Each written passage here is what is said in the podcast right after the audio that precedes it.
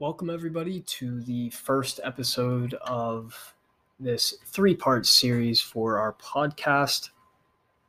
We will be going over some of the most interesting unsolved murders that are known about to date.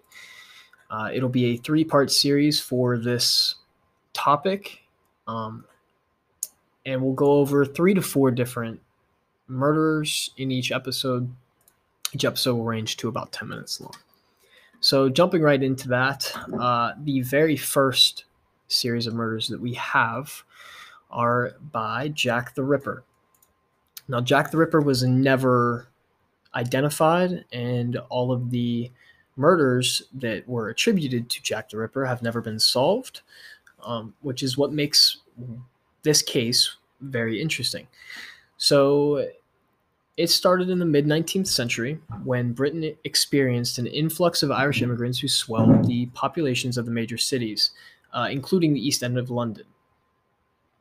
Uh, there was a lot of hate and violence going on, going on in this area. Uh, 55% of children born in the East End died before they were even five years old. Uh, robbery, violence, and alcohol dependency were extremely common, and the endemic poverty drove many women to prostitution to survive on a daily basis. Um, now, the economic problems in Whitechapel were accompanied by a steady rise in social tensions.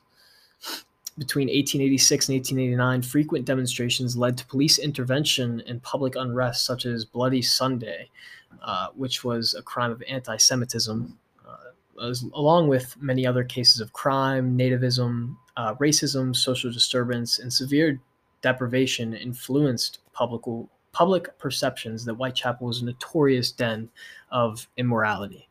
Uh, sub, such perceptions were strengthened in the autumn of 1888 when the series of vicious and grotesque murders attributed to Jack the Ripper received unprecedented coverage in the media. So there were a large number of attacks on prostitutes, between August 7th and November 10th of 1888, five women were killed in the Whitechapel district of London's East End. They were found with their throats slashed and their bodies mutilated in a way that indicated they all met their fates at the hands of the same person. One victim's kidney was even mailed to the police, along with a series of taunting notes penned by someone calling himself Jack the Ripper. Serial murder at this time was relatively new, and the attacks were highly publicized in the media. The law's failure to identify the killer led to such an outcry that both the Home Secretary and London Police Commissioner resigned in disgrace. Jack the Ripper, whoever he was, has been the subject of hundreds of books and articles, and the theories surrounding his identity vary from a covert Masonic plot to a member of the royal family. Now, there is a list of suspects that people have suspected, and uh, I will go over that list now.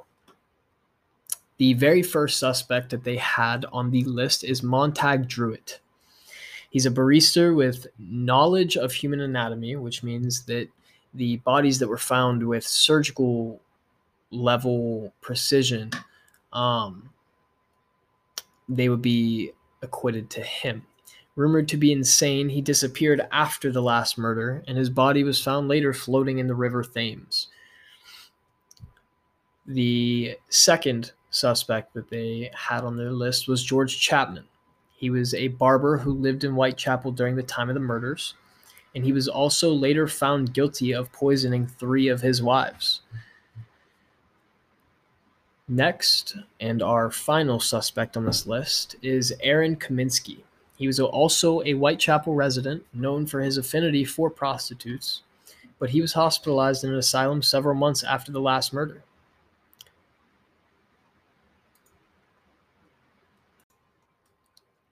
Now, jumping straight back into it after learning about uh, Jack the Ripper, we're going to be learning about one that is personally one of my favorites to read about. Uh, I've seen a lot of the movies that have been released. I believe there's two or three. Uh, there's also been a couple TV shows. This is none other than the Zodiac Killer. The self proclaimed Zodiac Killer was directly linked to at least five murders in Northern California in 1968 and 1969 and may have been responsible for more. He taunted police and made threats through letters sent to area newspapers from 1969 to 1974 before abruptly ceasing communication. Despite intensive investigations, no one was ever arrested for the crimes, and the case remains open to this day. The mysteries surrounding the murders have been subject to numerous books and movies, including director David Fincher's acclaimed 2007 feature Zodiac. This is the movie I was referencing earlier. It's a great movie. I highly recommend you guys go check that out if this sounds interesting. On August 1st, 1st, 1969, the San Francisco Examiner, San Francisco Chronicle, and Vallejo Times Herald each received an identical handwritten letter in an envelope without a return address. Beginning, Dear Editor, I am the killer of the two teenagers last Christmas at Lake Herman. The letters contain details from the Zodiac's killer's murders that only the killer could have known. The killer went on to threaten further attacks if the letters weren't printed on the front page of the newspapers. Each letter closed with a symbol consisting of a circle with a cross in it, in what would come to be known as the Zodiac Killer's symbol. The letters were also accompanied by one part of a three part cipher that he claimed contained his identity. Now, while Bay Area police departments, with the support of the FBI, worked feverishly to track down the killer, another letter soon arrived at the San Francisco Examiner, beginning Dear editor, this is the Zodiac speaking, end quote. It also described the murders in detail and taunted police for not being able to crack his code or catch him. Several days later, high school teacher Donald Harden and his wife, Betty, were unable or were able to solve the cipher, which read, quote unquote, I like killing people because it is so much fun. End quote. Quote, it is more fun than killing wild game in the forest because man is the most dangerous animal of all. End quote. Three days after the fourth known Zodiac killing, the 1969 murder of taxi driver Paul Stine, the San Francisco Chronicle received a letter claiming the crime. Written in the same erratic print as the Zodiac's previous letters, it gave the details of Stine's murder and was accompanied by a bloody scrap of Stine's shirt and at the end of the letter, the killer mused that he would next shoot out the tire of a school bus and quote unquote pick off the kiddies as they come bouncing out. Now I'm going to pause for a second. Uh, if you can't tell already, the Zodiac killer, he was very um, narcissistic. He was very full of himself, and despite him not being caught to this day, he angered the San Francisco Police Department heavily. They were very, very frustrated that they were not able to catch him. And now, continuing on talking about him, uh, the Zodiac Killer continued his taunting correspondence with Bay Area papers, in which he included more ciphers, claimed to have committed several more murders, and mocked the police for, the, for their inability to catch him. Although in 1974 the letters completely stopped, but the investigation has not. Now, as I stated previously, there's been multiple Zodiac Killer movies. Uh, the most popular one coming out in 2007, directed by David Fincher. There was also one in 1971. Um, and then there was also one in 2017. Uh, it was a TV show. It was called The Hunt for the Zodiac Killer. And it was basically investigators trying to decipher the Zodiac Killer's codes that he left behind. Now, some of his victims were uh, spread all throughout California. Uh, to date, there are four separate attacks that have been definitely attributed to the Zodiac Killer. Um, if you want to read more in detail about that, it's a very quick Google.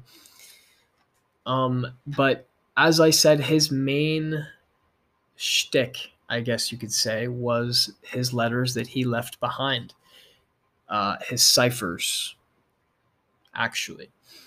And just recently, if I can bring this up, the Zodiac Killer cipher was solved. Uh, one of them was because, as I stated before, there was four, um, and I think a computer actually just recently solved one. Yeah, so last year, December 11th of 2020, uh, it was known as the 340 cipher. It was cracked by code experts 51 years after it was originally released, but it contained no indication as to who he was um, as he said they were, and he is still not caught to this day. That is actually going to end the first episode. We covered two unsolved murderies in this episode. Next episode, we will be going over the death of Edgar Allan Poe and the death of Tupac Shakur and the notorious B.I.G. I hope you guys enjoyed. If you did, uh, stay tuned to the next episode.